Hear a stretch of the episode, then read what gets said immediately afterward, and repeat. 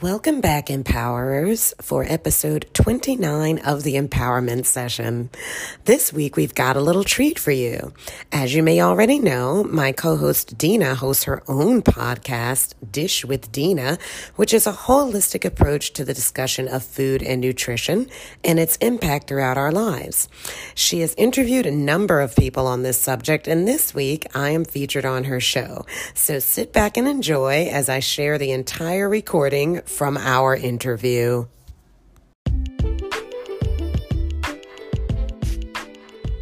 Welcome back, dear listeners, to season three of the Dish with Dina podcast.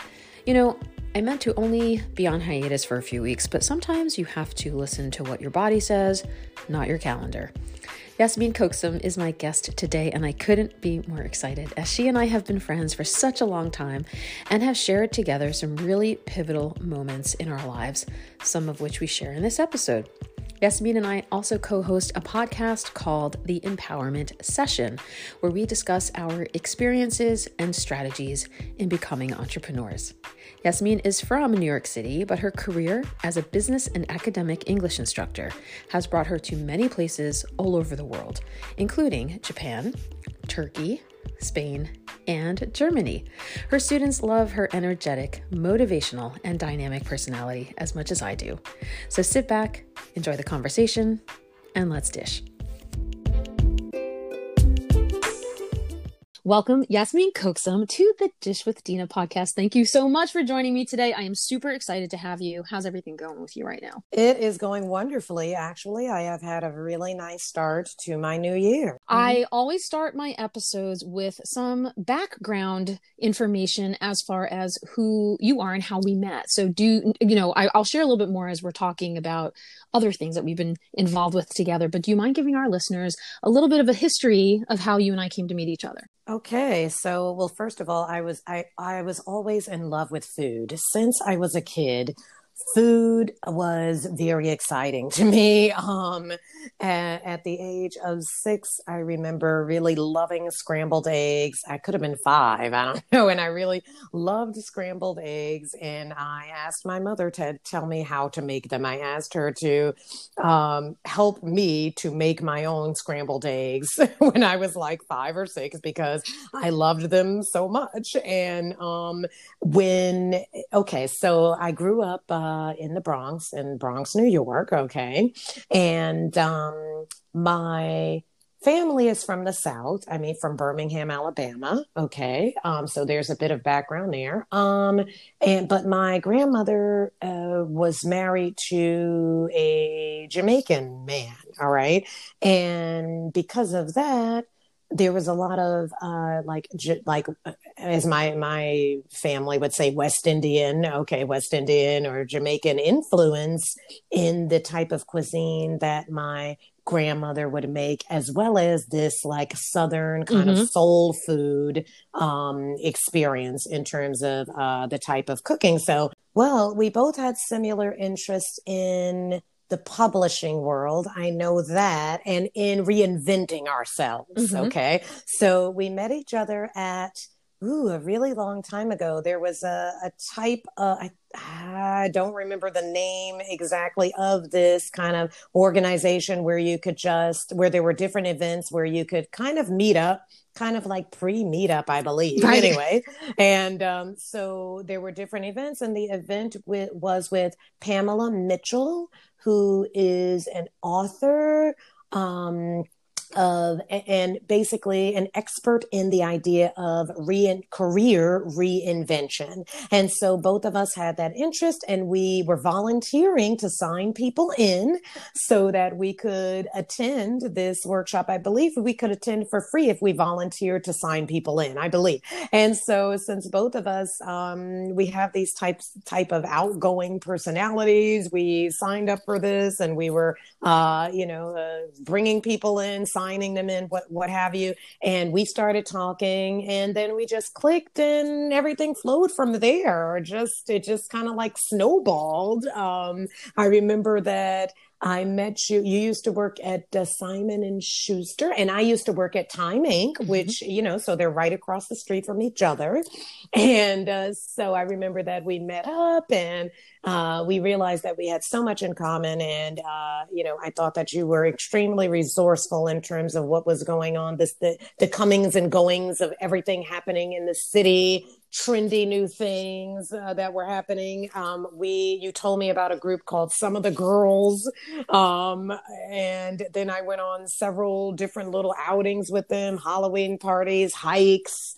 Um, I was just trying a whole bunch of different things. And um, from there, uh, our friendship has developed through board meetings um, mm-hmm. because we also are very um, tapped into the idea of goal setting, making plans, um, you know, bringing our our goals to fruition. And so I really loved the group that you had going. I think at that time it was like a brunch. You would have like a brunch meeting once a month or once every other month um, with uh, like-minded women who got together, talked about, you know, just what was going on with life and with the aspirations and things of that nature. And um, and I really I really enjoyed uh, you know going attending those uh, little brunch and uh, kind of mastermind sessions. Um, and then you told me about your lovely blog, um, Dish with Dina. and I remember, I mean, it had all these like this colorful pictures of food and you know there was you with your you know your really uh nice way of kind of writing about the food experience. And then i remember saying oh you you write very nicely or, or oh i really like your blog and you you had this type of um how do I describe it? It was it was very humble, this humble type of thing, like, oh, come on, like this type of thing. And I was like, You're a really good writer or something like that. And yeah, I mean, so so here we are. I hope that was enough of an explanation, a background. That uh, was yeah, amazing. Okay. As you're talking, I mean, I have a giant grin on my face because I really feel like we we started out in the beginning of time when things weren't maybe what they are now. Like you're using certain words that we didn't know back then. We didn't know what a meetup was. We didn't know what a mastermind was, but yeah, we were in the right. beginning of all those things. And the fact that's that right. the fact that we crossed paths having come from somewhat of a, a media related profession at the time and now we've somewhat followed those paths as well and i'll let you explain a little bit more about you know who you are and what you do right now and the publishing discussion, the writing discussion. Like we just really enjoy all things English and literature and productivity. We had so much in common. And as you're saying this now too, I'm I'm I'm kind of missing things a little bit that I used to do. I used to read for pleasure, and I don't. and I don't now. I feel like I read for school preparation or i mean you know productivity makes me all excited anyway so yes i love the self help self help books and the productivity books but back then I was reading more fiction because of my job. And for listeners, uh, just as an FYI, back in episode seven, when I am interviewing my friend Diana Franco, who is also from the publishing world, uh, we do talk about the board meetings and Pamela Mitchell, because that is really where it all began for me with understanding what it means to invest in yourself and really honor your true mission, your values, your role, your purpose in life, and not take no for an answer. She was very big on, as Yasmeen just said, developing what was called a, a board of directors, which she defined as people in your life who can tell you what's what and, you know, kind of guide you in the direction that you might need to hear versus someone who might be a little bit closer to you who thinks, you poop rainbows and won't tell you anything other than you're awesome at everything you do. And in addition to that, she very much encouraged us to have uh, broaden our circle and our network. So that was also something I think Yasmeen, you and I took heed in as well, where we want to make sure we're interacting and getting involved with people outside of our own uh, cocoon because someone might know someone who could put us in touch with someone else and help us advance our goals and our objectives and next steps and vice versa. We might also be able to provide that for people we connect with as well. So i love i love your recap in what feels like a, a, very long time having known each other, but of course, you and I are mere babies on this planet. So I'm very, very uh, glad. I'm glad that I, I'm glad that I finally get a chance to interview you here because, as we will share, uh, Yasmeen and I also have our own podcast, which we launched oh gosh, what was it last? Well, during it was in July. July, yeah, yeah, I think July, yeah, much June like, or July, June or July, June yeah. or July. I was gonna say, much like a lot of people, we we started a, a, pandemic podcast. Like, what should we do while we are sitting around not working and trying to figure out? Oh my gosh, that's so funny that you're gonna call it pandemic podcast. We started a pandemic podcast. It is. It's it like, is not about the pandemic, ladies and gentlemen. No, no, no, exactly. It's not about the pandemic. No, it's it's kind of like when you call like New Year's babies, like you know things were happening at the time that something we were all on lockdown. We had to do something about it. So out of the pandemic, Yasmeen and I birthed, we gave birth to a podcast that talks about uh, much like we just recapped there, talks about empowering ourselves. And it's pretty much a real time conversation of us just walking through what we were doing that week, what we were thinking about that week, things that we read, articles that we share. So I highly recommend for anyone who's listening to this to please go check out. I'm going to plug it. Please go check out the empowerment session avail- available. Empower to, yourselves, empower ladies yourself. and gentlemen. Yes. Empower, empower yourselves. Uh, available to you on most uh, I think most podcast pl- platforms across the universe at this point. I think we're almost everywhere. So, Yasmeen, let me dive back in to my normal interview questions here to start off because this is a somewhat a food and nutrition based conversation, but I really wanted to tie in the profession I have now, which is as a registered dietitian, as you know, my own issues with food habits and the food memories that I have growing up in an immigrant household. I was a first generation Italian American. My mom and dad were born in Italy, and we lived in my grandparents' home when I was very young. So there was a lot of heavy interaction, a lot of in, inviting, you know, huge amounts of people from our family at the time when I was young. We had millions of people that would just show up to my grandma's house on any given Sunday, and we would have large pasta feasts. And then we also had certain holidays too that meant a lot to us. And then also tying in uh, in addition to my current profession, but also uh, what I'm doing right now as an adjunct lecturer, one of the classes that I've shared with everybody who listens to this and to you you know this as well yasmeen is food society and health where we talk about global foodways and cultural sensitivities and understanding you know the, the basics that present humans with how we establish our relationships with food and whether or not we realize we're doing it how does that then affect our process into adulthood? Do we end up like I did, eventually venturing into career of health and wellness because of my own health and food issues, or does it affect how we are working and whatever we're doing that is not necessarily food and nutrition related, but because we might have certain preferences or conditions that we're managing? So I'm fairly fascinated about finding out from you, Yasmeen, uh, to dive a little deeper and go a little further back in the timeline there of what are some of your earliest food memories? How did you grow up? Where did you grow up? What was the the food ways there? If you don't mind sharing as much or as little as you want. Um, there would be, you know, a combination of that, yeah, Caribbean and down south, uh, you know, soul food, and um, I loved all of it. Okay, I mean, I remember my grandmother specifically saying, "Girl, you eat like a man," because I would be piling. I would have a big bunch of food on my plate, then I would go back to the pot and get another big plate of food, and I was only like six or seven years old at that time. I, I uh, you know, I distinctly remember loving to pile my plate and you know and that that everyone knew this about you know about me as as a kid and that did not change very much um,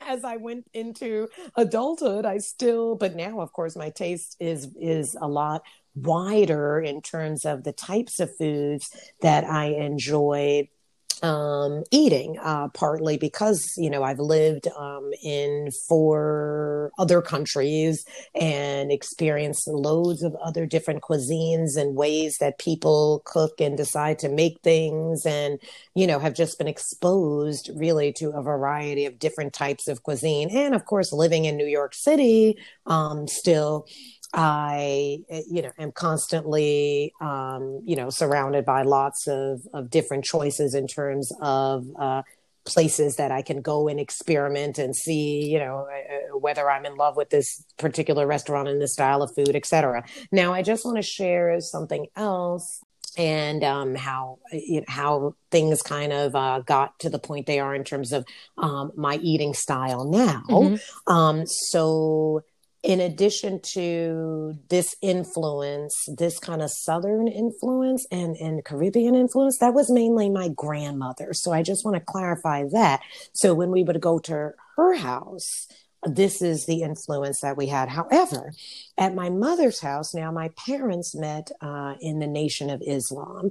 I mean, they they are they were no longer part of it, etc. Okay, but they, when I was born, I was born, um, you know, around this time where the Nation of Islam was really like hot and popping. Okay, um, so that definitely dates me a bit here.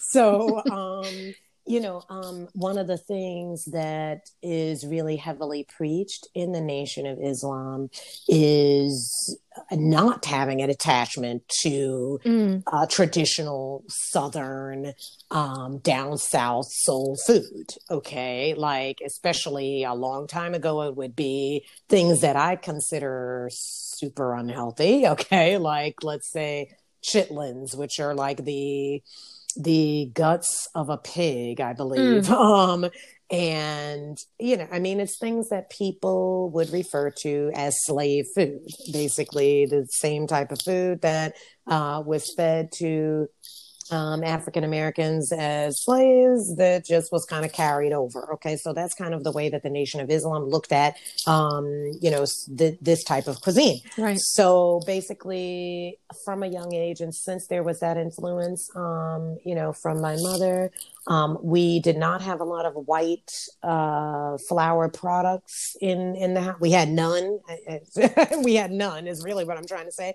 So you know, from a from basically birth. yeah. I was um, always eating, you know, whole wheat this, whole wheat that. My birthday cakes were whole wheat. They were super delicious though, like the frosting once they were all done up, but they were made, they were whole wheat flour based. Um, and uh, th- in addition, you know, I had never eaten pork. I mean, and I, I still, well, I mean, uh, mm-hmm. mistakenly, I think some things were snuck into a couple meals, and I promptly spit them out with disgust. But I, um, you know, I never really ate. I never ate pork. Um, and at, then there came a time when um, my mother made a decision when I was about I want to say seven or eight. Um, I believe I was about seven when she made the decision to for us to no longer eat red meat. And she said, you know, I'm not making any red meat anymore.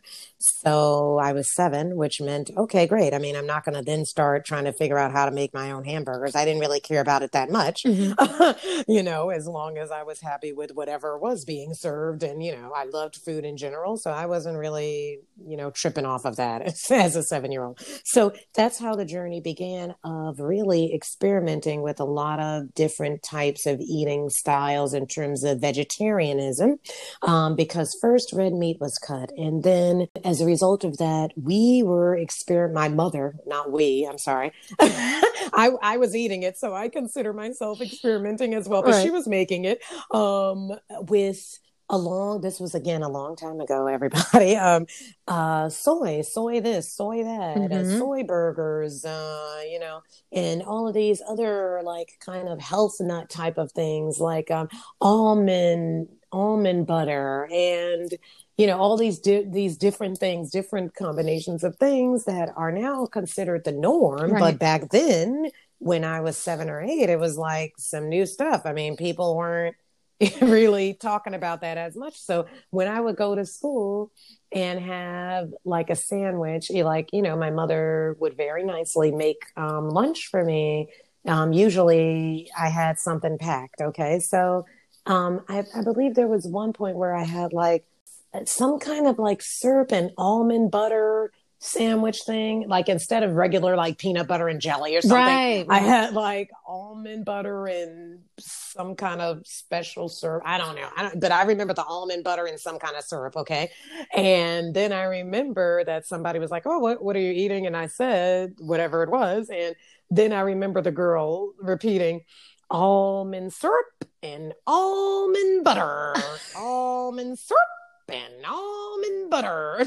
but I don't think it was almond syrup, but I remember this little tune that she started to sing about this different sandwich that I had. So anyway, um needless to say, because of of eating things again like bean pies uh were, you know, were popular um and bean soups and you know things of this nature and um experimenting with soy everything back in the day. My mother then said, okay, we're just going to be vegetarian. We're not going to have any more chicken or anything. Mm-hmm. So at some point, I was then vegetarian uh, for a bit, but then I ended up going away to high school. So I went to a boarding high school in Massachusetts.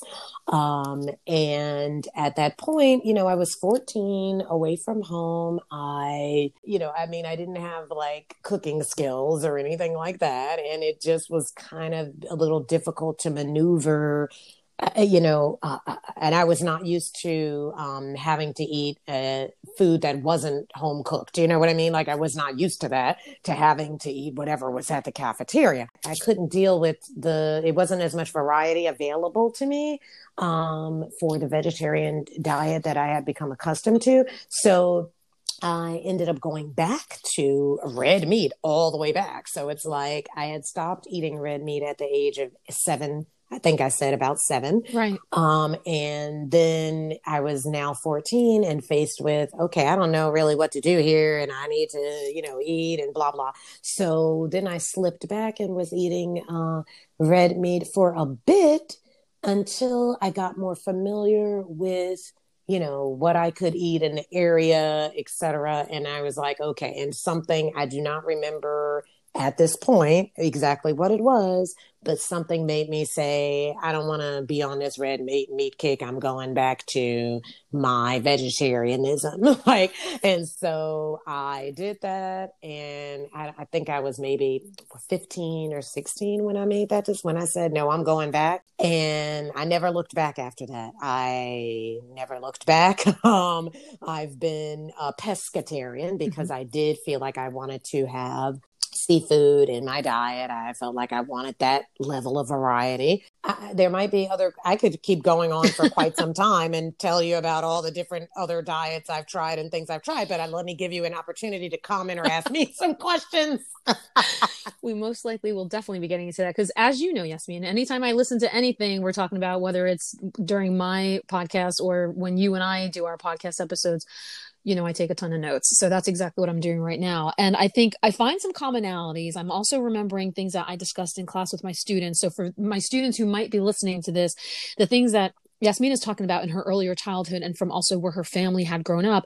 Is it fair to say we could potentially label or categorize that Yasmeen as Afro Caribbean and then soul food is the other thing I wrote down as well, which you, mm-hmm. you definitely said because Jamaica, yep and southern mm-hmm. and the integrate mm-hmm. and then the fact about like slave food too comes up a lot as well of how we mm-hmm. integrate you know how uh, whatever was not only fed to the slaves but also some of the like possible indigenous crops that also were brought over by the slaves that then were incorporated which i believe things like um, okra and things like that i think might be uh, with traditional roots in uh, Africa. I could be wrong about that. So there were certain well, th- like ingredients that passed I, over in some okay. way. I'm, I, I definitely know that okra is a thing in terms of um, Egypt.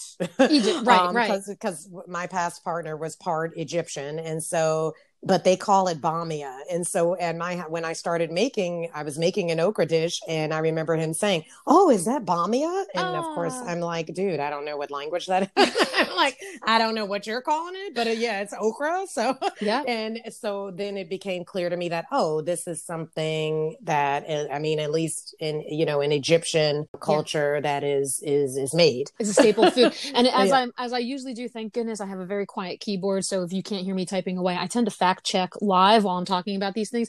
So excellent. You're correct. um, it also says the geographical origin of okra may be disputed, with some people saying it started in West Africa, Ethiopia, South Asian mm. origins, and like you said with mm. Egypt. So, but definitely on that side of the world. And so I think it migrated to here, and we use it in mm. like the gumbo dishes and a lot of African, uh, culturally African type of dishes too. I think we see that as well, if I'm if I remember correctly from yeah the recipes. Yeah. And yeah, then now, oh sorry, yeah, now no, that okay. you mention it, um, um, when I when I had my first Ethiopian dish, I, I, feel like I remember having some okra in an Ethiopian um, dish that I, I feel like definitely that's part of, mm-hmm. of that type of cuisine. Okay, so mm-hmm. please continue. And then what you said about chitlins, which is the oh, large intestines of pig, exactly, or cattle, or whatever it is. There's some other animals. We in Italian culture, we have tripe or tripe, which is exactly kind of the same thing. The lining from the the stomachs of various farm animals. I would be completely turned off by it because I just didn't understand what that was. I didn't like our version of eel. I didn't like our version of anchovies. Like I was very turned off by a lot of weird things that I thought were like hairy and slimy and so on. And I've eventually learned to try certain things, but I think as we age as well, we're allowed to make the decisions of what we want to eat and not want to eat. So I think it's kind of interesting that even back then then when you were younger there were certain things that you were like i would probably not want to do that. And then as you progress into your high school years it was almost like you were forced to accommodate whatever was being offered to you in the cafeteria but knowing that your your body was telling you eh, not so much for me that you um, decided to make some changes there. And i think that is also kind of an interesting discussion to have. Well maybe not so much because of the pandemic and a lot of people being uh, remote learning and remote teaching but campus eating campus culture you know how people end up accommodating their not only their food preferences but any allergies that they have any cultural traditional foods that they want to eat when you just walk onto a campus, whether you're living there as a resident or you're a commuter, and not really having a ton of options, especially if, you know, obviously the campus might just offer a salad station and a pizza station. So there's not a lot of discussion there of how do we broaden what was offered here. That does put people in a position of like, oh man, I don't really have a ton to eat. So now, like you did, do I switch to just eating meat because that's what's offered here, even though I've never really eaten meat, and now I'm suffering the consequences of my body's just kind of rejecting this, or it's not making me feel so great. So how how can you walk us through a little bit about that that process too, just to take us back? Did you end up being able to find things while you were in school, if you can remember what was going on there, or did you end up, you know, creating anything? Uh, did you have like a, a dorm area that you were able to cook things and make things for yourself or shop and cook for yourself or have food sent to you since you were obviously you know out of state are we going back to high, high school, school, or, or oh okay because yeah. college was also okay yeah. so um okay but okay so high school i guess we can uh, start there yeah because um, you're young like you i wouldn't think oh you don't have like a car to drive to the supermarket right, and so on sure. so how did that how did that work out um, I think, I mean, yeah, I just, in, I just said, okay, I'm not going to have, you know, I mean, it, it really, it, what was really popular was, um, a place called King Subs. okay.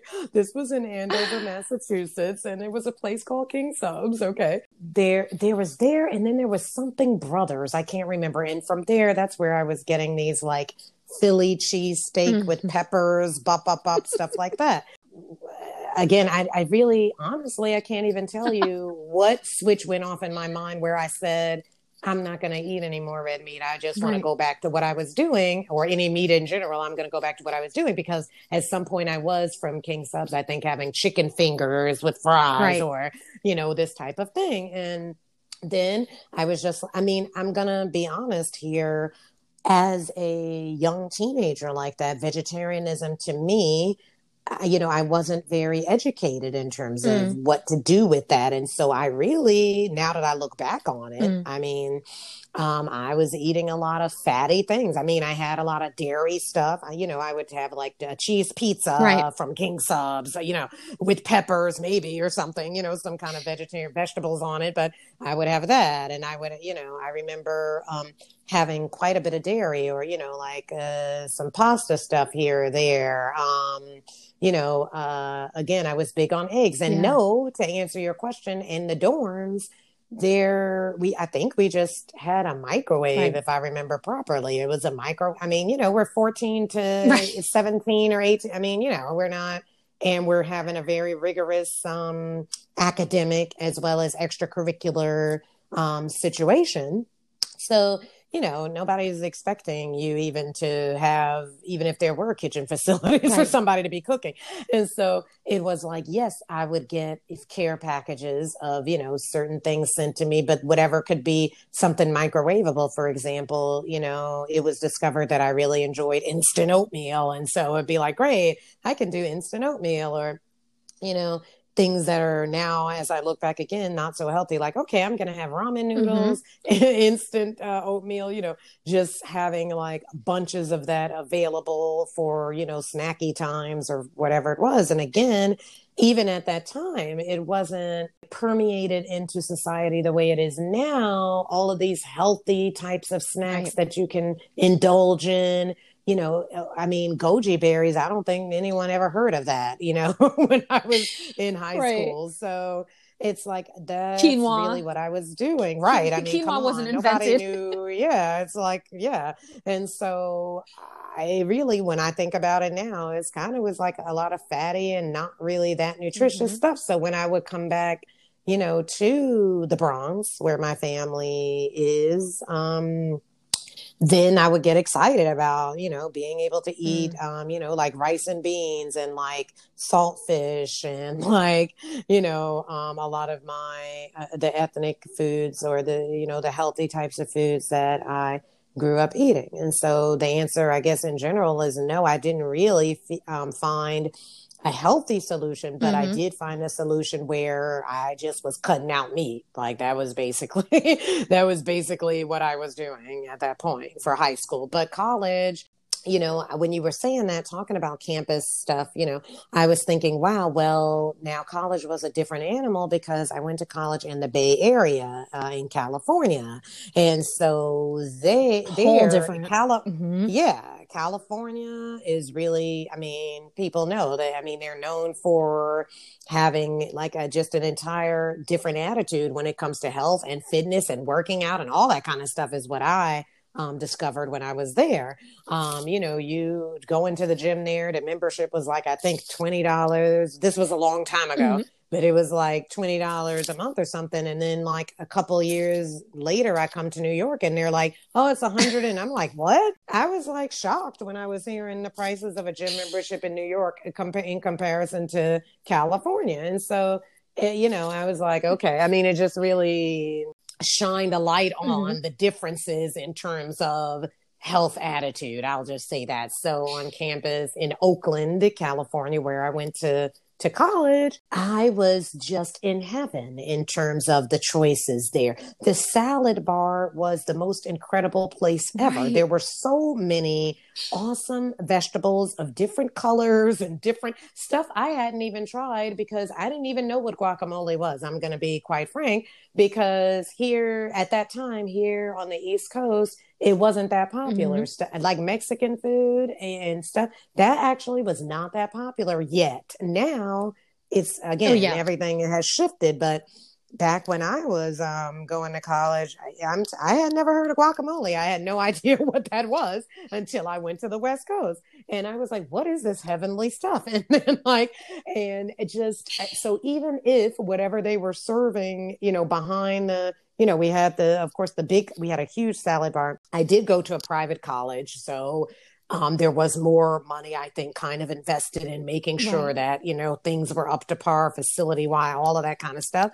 Um, you know, because there were only there were like under a thousand people or maybe about a thousand or so people that attended mm-hmm, you know mm-hmm. the, the, the, school even if you didn't like what was being the hot food being served behind the um, the counter or whatever um the salad bar i could go crazy on. I i mean beans i mean i was eating so healthily as a college student and working out all the time and just outdoors and really just living my healthy dream out there. So that's what i have to say about camp campus stuff and the comparison and what was going yeah. on there. No I, I really feel like as we as I speak to a variety of different people in these episodes and from people who I know who text me after listening to these episodes, there's so much that resonates with everybody. Like we all can either pick up different things that feel very similar to our own experiences or, oh my gosh, if only I wish I knew, like you were saying with guacamole. And I had this story about how I didn't even know what a bagel was until I was about 20 because Oh. my parents didn't eat like that. Oh my god! I was sent to school. I was sent to school in high school with like you know a greasy bag of last night's dinner, and I would, and I, I mean, 20 is pushing. I'm just making that up. I'm, but it definitely, uh, yeah, it definitely yeah, was yeah. my older teenage years where we ventured off campus from high school to go to the pizzeria across the street or to go have, you know, whatever the food at the deli was. I really didn't purchase food outside of my home when I was younger. Like I didn't know what outside foods were. So I find a lot of similarities in your, in your, um, in your history there as well. Uh, just as an FYI, Yasmeen, I regret to inform you that, um, King's Subs is permanently closed, is, is not, survive the pandemic, unfortunately. So wait, how do you? Know? I'm looking things up. I look things up while people oh, talk. Okay. I what I do live. They're no longer. They're no longer. If I have the right address, it's 11 Bartlett Street, Andover, Massachusetts. Rest in peace. Rest in peace, King Subs. No, I know. I'm sorry. In case you ever wonder. in case, in case you ever want to go back. Um, it, it, originally said that they were closed for dine-in and takeout only, but now it is permanently closed. So I think they made it through up until you know pandemic times. I don't have anything else on them. Just FYI for anyone else who's listening who wants to go there. And also just to, to I like to share info. And then also to go back, Nation of Islam, as people might understand, Islam, Muslim, halal, like those are interchangeable words sometimes. So yes, there are uh, leanings, even though their meats and certain meats and fish are permissible, the ideal diet is vegetarian, and that there are all definitely some foods that are completely prohibited, and things like tobacco and alcohol and so on. So just as an FYI to anyone who's not aware, is it the same thing? Is it not the same thing? It's not necessarily the same thing, but it does does definitely has um, components of traditional Islam with some uh, black nationalist ideas as well. So that's just, right. Just integrated in that.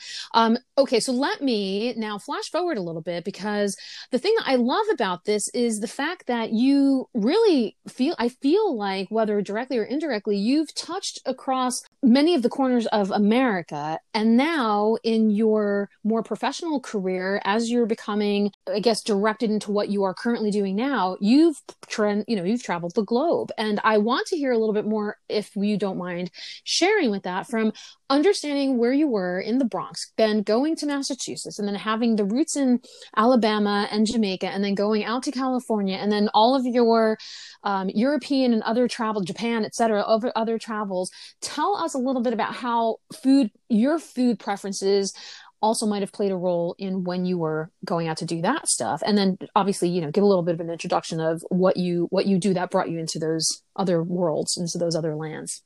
So for the past well, not the past, but for 12 years, um, I have been what you would call an ESL professional. So, uh, teaching English as a second language. So, there's a million acronyms at this point for this profession. So, when I first started out, um, it, the common term was just ESL. So, teaching English as a second language. But what that really means is teaching English to uh, people really who are who have come to the U.S. Um, from another country to learn English. Mm-hmm. Okay. Um, then we have EFL, which is English as a foreign language. So it, with that idea is that I am transporting myself to another country where their language, you know, they, they have their native language and they are taking English as a foreign language because it is foreign to their country, mm-hmm. right?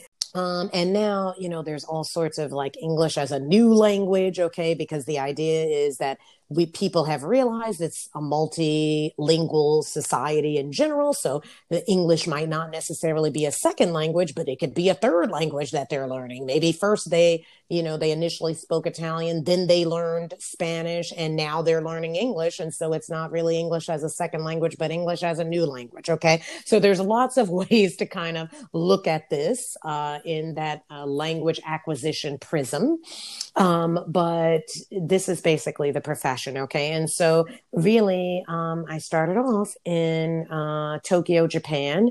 And this uh, wasn't necessarily an aspiration of mine to become a teacher. Mm-hmm. So, the aspiration in going to Japan was just to experience another country because I had never lived in another country. That's really the bottom line. I wanted to know what was out there, what's different, how are other people living day to day, what is uh, like, I, I just wanted an entirely new and different experience. Okay. And I most certainly got that, um, but more. I got more because I learned how much I really liked uh, and valued English, you know, my knowledge of English and being able to teach that and share that and have people light up and get excited. When I returned to New York, um, I did go back into the profession of publishing for a bit, and then I still was yearning more for the autonomy and um, kind of what it brought out of me to be able to teach. And so I started teaching uh, at some language schools here, etc. And then I got the itch again to move abroad um, and, and teach there. And so I ended up teaching in Turkey. Uh, and then after that, I was back to New York for a bit before the itch came upon me again. And I decided to move to Germany um, kind of with my eyes closed. It was kind of like, I was like, well, I know that they need um, people to teach because by this time I had actually switched to more of a specialty of business English. And so I knew for sure through my readings, I mean, through lots of research, et cetera, that they, uh, that business English was like a big thing uh, in Germany, particularly in Berlin. I just kind of picked up and went there just with a strong feeling that I would be able to find work, knowing that I had lots of experience uh, teaching at that point. And uh, luckily, it did work out, and I was able to, um, you know, sustain myself and be employed and meet wonderful and amazing people and just have a really uh, great time, both personally and professionally there.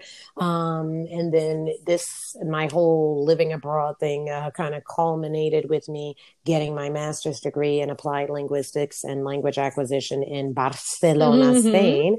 Um, so that spans, I guess, if we want to connect this to food, so that has now spanned from like Japanese uh, cuisine and learning so much more about that than I ever knew as an American. Because here in America, especially being in New York, okay, we have every type of cuisine known to man here, but how authentic is it really? Um, you know just just uh, what the only thing i knew about japanese cuisine was sushi and sake okay. and uh, i knew that i loved both of those things and i was like great i'll be fine in, in japan because i love those things. And so that was certainly important to me before i was going to certain places you know because i'm such a foodie i would check out what is the what's the cuisine like here? Like you know how friendly is it for vegetarians? Right. and um, when I, you know, so I knew off the bat that Tokyo was going to be fine because if anything, I could survive off of sushi and sake. So, but when I got there, I realized that there were so many other cultural dishes that I knew nothing about because those are not really mm-hmm. here or, or, they weren't promoted. you know, like for, for example, okonomiyaki, which is, or oko, okonomiyaki. Okay. And my Japanese is rusty as hell. So, um, yeah, it's okonomiyaki. Okay, which is um, like a Japanese style omelet, but just filled with these awesome things, like just not made like anything that you've basically tasted here in America, and and it's like awesome like Japanese vegetables and fresh seafood and just d- d- amazing type of sauce and these like I mean it just it was so amazing. Now my mouth is watering like oh my Seriously? god I miss this so much. And, um, and I'm so um, hungry right I, now. Well, that's let's, what you get for hosting was, a food and food discussion podcast. I was gonna say, let's okay. pause the podcast. Let me go grab a bite. yeah, and and just like um, and then, you know, I would learn these things from my Japanese students, like, oh, have you ever had takoyaki? Mm. And of course, I don't know these things. Takoyaki uh, is actually like a ball of, um, it's like a fried octopus ball, like a fried right. ball of with octopus, kind of like a nice little uh, kind of breading inside of that, but just a really tasty little ball, octopus, fried octopus ball.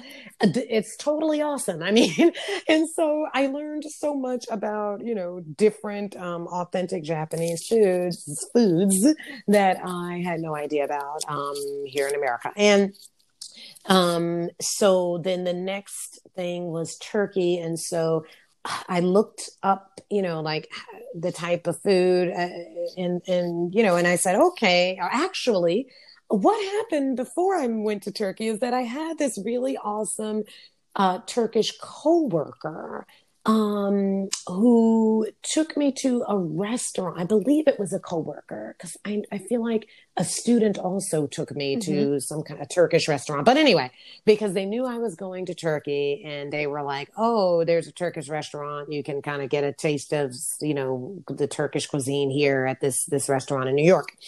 And I was like, oh, this is quite tasty, you know, da da da, etc. So I said, okay, you know, maybe I'll be able to be okay. However, Turkey, I feel like out of all the places was like the least friendly for mm. me in terms of my diet, um, particularly because of where I was. I was in the capital of Turkey, Ankara, okay. not in Istanbul, which was had a bit more of an international flavor, and so yeah, it was a really small little town where my university was because I lived on the university campus as a as a professor there or as a yeah, yeah uh, as an instructor there and um, so the choice uh, because the mainly the turkish cuisine was filled with meat filled with like meat greasy meat meat with grease dripping off of it okay meat and big slices of meat and then like lots of cheese and crying. lots of yogurt mm-hmm. and lots of bread and just a really, really meat kebab and just meat, meat based. Okay. And so for me, I was kind of like, oh my goodness, it was like kind of a vegetarian person's nightmare. Um, but of course, um, you know, there's a kitchen, there's always pots right. and pans. Okay.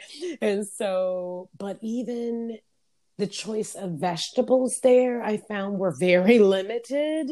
Um, in the supermarkets, I was like, okay, you know, it just wasn't as bountiful in terms of the vegetable mm-hmm. choices because mm-hmm. that's not the main mm-hmm. thing. That's not their main thing. so, and that's fine. I mean, I'm not, you know, saying anything negative about you know their their cultural cuisine just in the sense that for me as a vegetarian um you know it was wasn't uh, the best for me so you know, I ended up there. My go to when I didn't want to cook was this delicious uh, vegetarian pizza, which I did find. But it was like those people knew me like the back right. of their hand because I would be like ordering vegetarian. Oh, let me get the small vegetarian. Da, da, da, they knew sometimes what I was about to order. You know, it's like, yep, it's me again. And give me that vegetarian pizza, please. and then right on over. And um, your so, staple diet, so, yeah. your staple diet. Uh, yeah. Yes, I I want to chime yeah. in for one sec because what what you're talking about with just as an FYI for anyone listening to this, that obviously, yes, Turkey does lie on the uh, Mediterranean Sea and the Black Sea, if I'm not mistaken. I'm actually looking this up right now. So there, there is waterways around it. However, much like my parents um, hometown in Italy, while again you would think, oh, the Mediterranean diet must be quite prevalent. No, because Ankara is kind of like inland, about a, couple hours like inland from the nearest coast. So you're not going to find fish and leafy greens. You're going to find more inland things like dairy and meat products in there, if I'm not mistaken, much like in my parents' hometown, which is, I think it's two hours kind of centrally located from either. Um, coast of Italy, and that is primarily their food culture. They have to get fish and produce you know carted in from one of the other near nearby uh, neighboring towns so i totally understand that because when i'm thinking turkish food i'm thinking what it's mediterranean but you're you're making a ton of sense it's like well not everywhere in turkey is mediterranean because it depends on the region yeah. Right. Um, but but I do I, the redeeming thing about it is that I, I went to Bodrum. I you know I went to some other places, and that definitely in Ankara there were these amazing fish restaurants. So there were some fresh fish restaurants, but like few and far between. And you know, since I lived uh, kind of like uh, away from the so-called downtown area it wasn't easy for me to necessarily get to that uh, you know but they did but definitely when i went to bodrum okay amazing seafood right. restaurants just my mouth waters now thinking about. And then they do have mesa. Meza, yeah. So mhm. these are the li- Mhm. yeah the little uh like vegetarian little vegetable-ish Mhm. or you know little side things that you can right that would be um, kind of the along with the I fish. was gonna say that would be kind Mhm. of the the comparison to tapas or right Yeah, antipasto, like all of these little tiny Yeah. side dishes that you would have. yes. Right. So every yes. cult again, every it's so interesting to watch every culture somehow uh relate to a different a different place as well. Like I can definitely say, oh, my ravioli is your empanada or whatever. Like we can we can kind of have understandings of what I can describe things to people if I'm trying to describe the the food ways of that. So I love oh that's it. Oh, see now you got me hungry for Japanese. And now you're getting hung- me hungry for like falafel and stuff. Like, what the heck? I'm starving. All right, hurry up and finish your your story because I got to get off and eat. Um, yeah, of course, uh, just to, to, to wrap up my little journey Mm. around the world with the food is, uh, next was Germany. I was super concerned about that. Um, although I was already gung ho about going. Okay. And, you know, had studied the language in, intensely and just went to different events here in New York to prep myself. Um, you know, I was really concerned because from what I understood, again, it was like currywurst, which is you know the sausage Right. is all about like the meat, like Mhm. sausage and yeah, it like all of this. And however, Berlin is like a microcosm, like a it's kind of like the New York Right. of uh, of Germany, and so it's like New York is kind of like no other place really in America in terms of of you know the, what's available here variety wise and it was like that in berlin as well. And you know at first uh, somebody was like oh yeah well if you're going to go to germany as a vegetarian you're it's going to be really difficult for you blah blah blah. But then when i had narrowed it down to berlin people were like oh my like somebody who uh, uh, directly had lived there an american i was speaking to had who had lived there was like you will be in heaven in terms of being a vegetarian if you go to Berlin. Berlin is the ideal place for a vegetarian, a vegan, whatever. And I was like, really? Like I was kind of incredulous, but she was definitely telling me the truth about that. I mean, I, like I feel like I stepped when I stepped off of my first like Mhm. train, you know, I took the train to go to my language school and I stepped off of the train and I was like, here we go. Vegan um vegan and and vegetarian burgers. Um just everywhere you go there's there you know some kind of vegan restaurant vegan vietnamese was super popular there um but then of course again the halal situation was super popular there as well so it's like this excellent um falafel these excellent dishes that I was, I mean, that was really, I want to say, like a vegetarian vegetarian person's Mhm. heaven was being in Mhm. Berlin for sure. And then um, to go na- to the to Spain, um, well, of course, in Barcelona, so much amazing, uh, you know, seafood and all kinds of really i mean the paella is what i'm really thinking about right now. There we go with the with the mouth watering uh, stuff. And um you know but lots uh, lots of choices there. And barcelona is pretty international. Um i i want to say not as ahead of the game eh, by any means as berlin in terms of their food game. Uh in terms of their like vegetarian and like you know health food game. Um they were still pretty behind berlin but still you know definitely i didn't have any problems trying to find things to to eat there and so yeah there goes my culinary travel Mhm. I was going to say, you There really took us on a culinary world tour. I, I, I said before, I, I got hungry for Japanese. Then you started talking about Turkish food. And now all of a sudden I'm thinking, should I just, I mean, it is New York City where I live. Can I just order one of everything from all the restaurants and do like an international potluck smorgasbord lunch slash dinner feast? And um, I, I'm thinking, it's too bad it's a Too bad pandemic. it's pandemic time because I would love to be say, invited to that, just- girl. I would love to be invited. You're friends with somebody, they know what's in your brain. I was just about to say, too bad it's a pandemic because I would invite you over and have you pick all the things. Yeah, I mean, I was looking at the German the German food, uh, traditional food things. And obviously, you know, we think of like potato salad and like you said, the bratwurst and all of the sausages and so on. But the, it really does depend on the region and that's pros and cons. It's pros mm-hmm. and cons. Mm-hmm. So if you have, like you said, a microcosm of uh, many cultures or a more um, I guess like more modern approach to fusion foods and and wherever you're living or or working at has the ability to offer up to you a little bit of everything versus something like I keep calling back to my trip to my parents' hometown where I was like, can I please have a salad like one day? it just it just never I mean they were I swear Yasmeen when my aunt when my I was staying with my aunt and when she found out I was vegetarian it was she was hard pressed to do something. So she kept just giving me potatoes all the time. And i was like i can't eat potatoes. I don't want to eat potatoes all the time. Like my stomach is killing me. I want something else. Um so i was living on like you know eggs and potatoes while i was there because that that was it. They would they would offer a pasta obviously too but like there's only so many re- like refined carbs a person can eat or even complex carbs like we were saying before. Um with you, you know, with bean pies and all that, like after a while, it's like it's a little too much on the stomach with all this this heaviness and the fiber and all that jazz.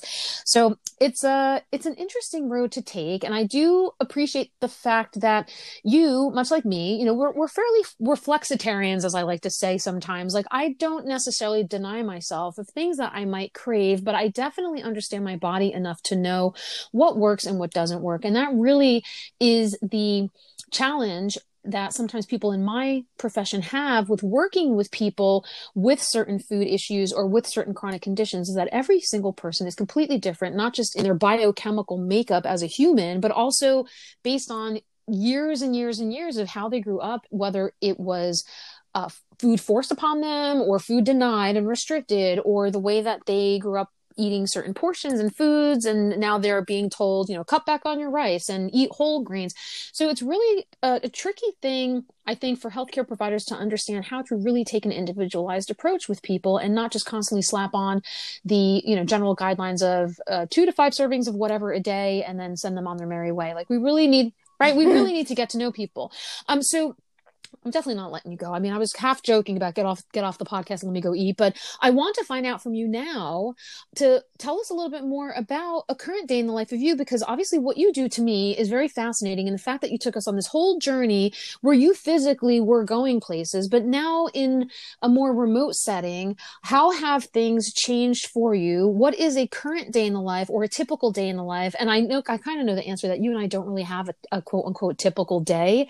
Uh, we also have some entrepreneurship uh, threads running through our our, our body, our blood running through our bodies as well. So, can you share with us a little bit too about this, your current interest? Let us know a little bit about who you are in that respect.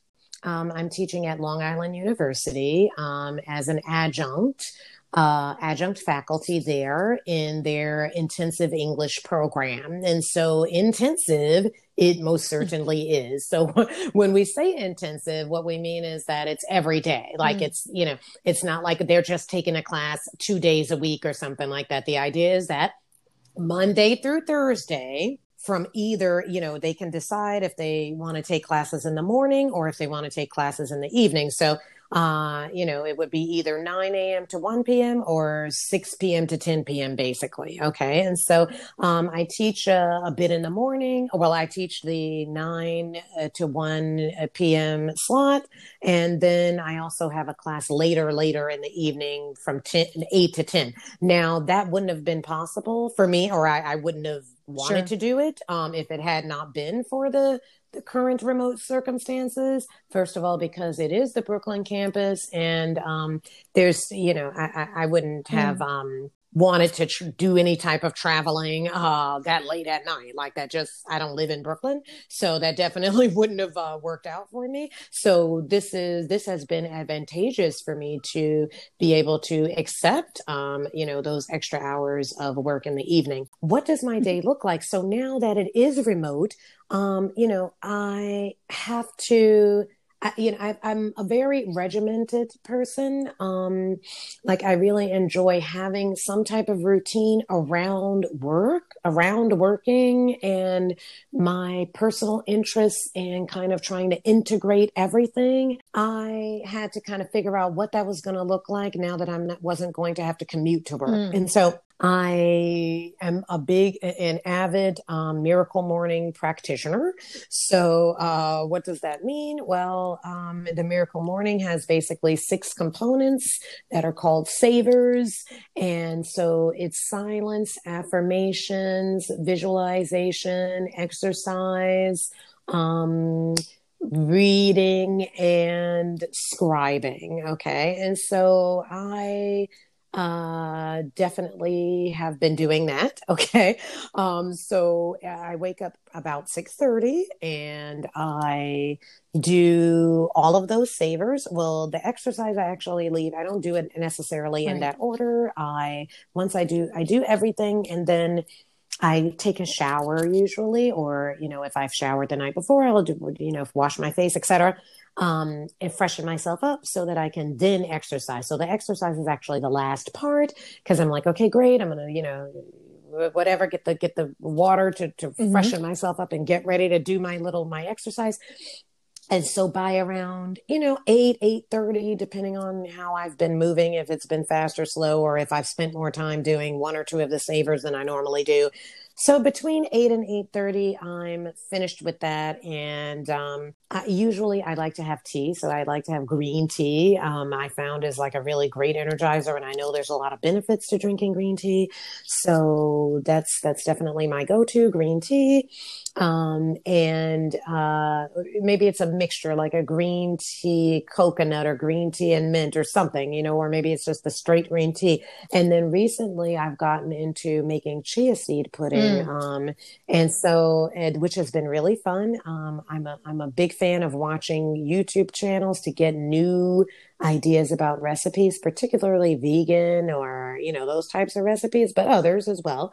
Um, and so my mission this year is to get back to, because I feel like I had slid off this for a bit. I mean, before I moved abroad, I moved abroad to Europe about in 2016, exactly. And so um, ever since then, I kind of I started to fall off a little bit with the vegan with you know just experimenting with all these different types of foods. Because again, when you pick up and you go somewhere, you don't know right. where you can find certain things what supermarket has this that that the other. So you're really having to adjust when you do that. And so um, i had kind of stopped for a while. And then when i discovered exactly where everything was i did go on like a one month vegan only uh, deal, etc. So this year I wanted to get back to some of those roots. So next month I do plan to do. Uh, I, for some reason I love to do it in February. I don't know what's up with that, but February February will be my month where I will go on and, and like an all vegan type of ride. Um, but for now, I, so I'm kind of easing myself into that by starting to look at recipes and experiment with a little thing here, a little thing there. So now I've made this, been making this amazing chocolate chia seed pudding with like coconut flakes, which I'm super in love with.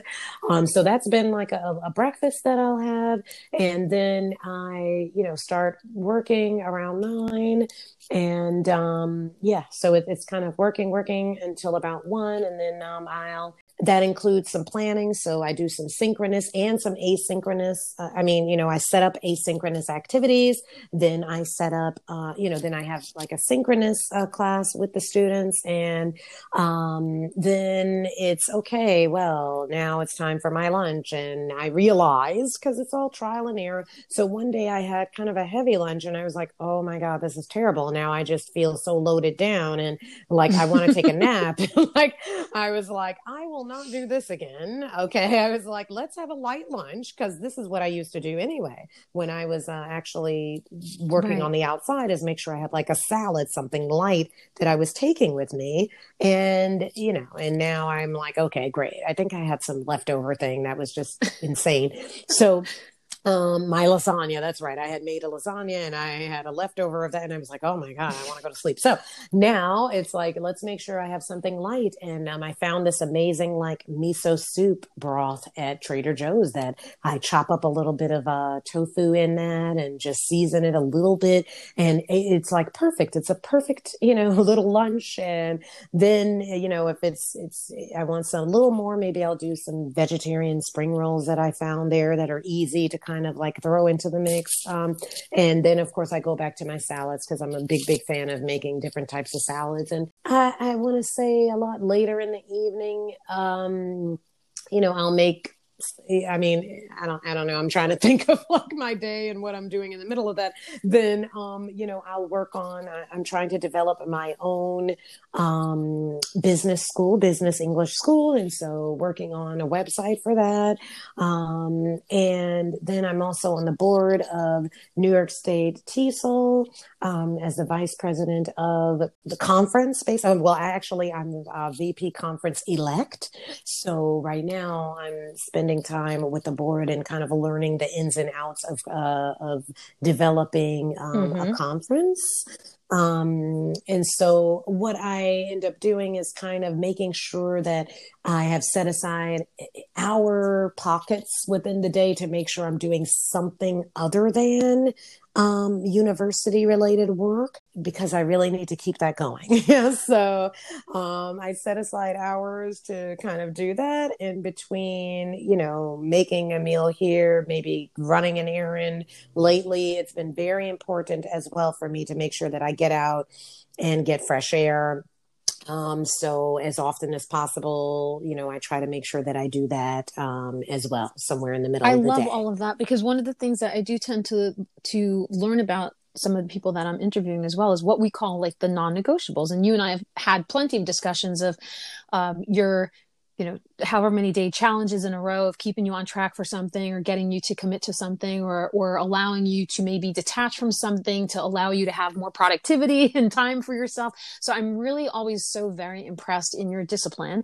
And the uh, miracle morning that you mentioned before just as an fyi i will link in this episode because that's from hal, hal elrod who um, who has a fantastic mm-hmm. story. And the miracle morning is one of many different kinds of ways that you can uh, apply these uh, moments to set yourself up for the day and allow yourself to reflect on things and make sure that you get those things that are priority that we tend to sometimes let things fall off like the exercising or like the eating well or like or well eating is not part of that discussion but the meditation the visualization like you know really getting yourself in the in the zone of seeing yourself in a successful day moment allowing yourself to visualize your goals. So i really appreciate you sharing all of that with our listeners as well Yes, yasmeen. I, I i mean like i said i know you and i have had this ride together for quite some time but it's always so nice to hear your your explanation of how it is to people who might not know you as well as i do. This is so nice. Is there anything that we didn't maybe add that you want to cover? And is there anything that people keep can keep an eye out for